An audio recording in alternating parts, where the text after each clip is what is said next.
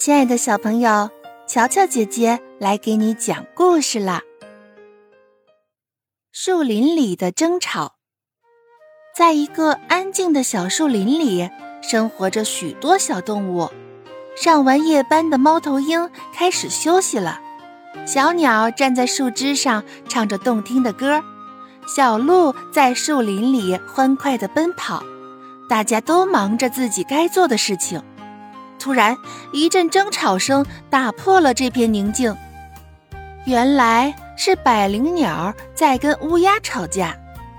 百灵鸟对乌鸦嚷着：“你看看你身上的羽毛都是乌黑色的，一点色彩都没有，唱起歌来跟个破锣似的，还敢和我媲美！”百灵鸟说完，傲慢地展开它的翅膀，翘起它的尾巴。乌鸦则慢悠悠地回答。对，我承认你是长得很美，可是光外表和声音好是不够的，要像我一样有聪明的头脑，明白吗？嘿，你这只乌鸦，你倒是说说你到底哪里聪明？好，那就告诉你吧。从前我的祖先……停！你到底想说什么？我建议你最好长话短说。好，你听说过乌鸦喝水的故事吗？这个故事就是赞美我们乌鸦智慧的。你、你、你，这这只是赞美你的祖先，又不是赞美你。乌鸦听了百灵鸟这话，顿时怒火朝天。总而言之，我们乌鸦就是人类最喜欢的动物。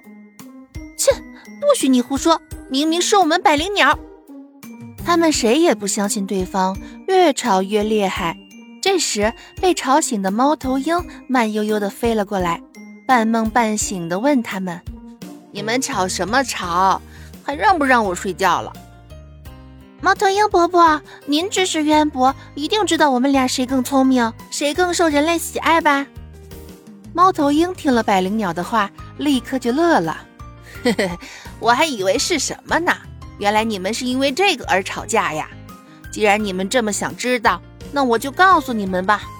每个人都有自己的长处和短处。”没有人是十全十美的，你们不应该向别人炫耀自己的长处，隐藏自己的短处，明白了吗？明白了，明白了。百灵鸟和乌鸦都惭愧地低下了头。从此，他们俩成为一对形影不离的好朋友，互相取长补短。森林里又恢复了往日的宁静。好听的故事听不够，点击订阅关注，我们下期见。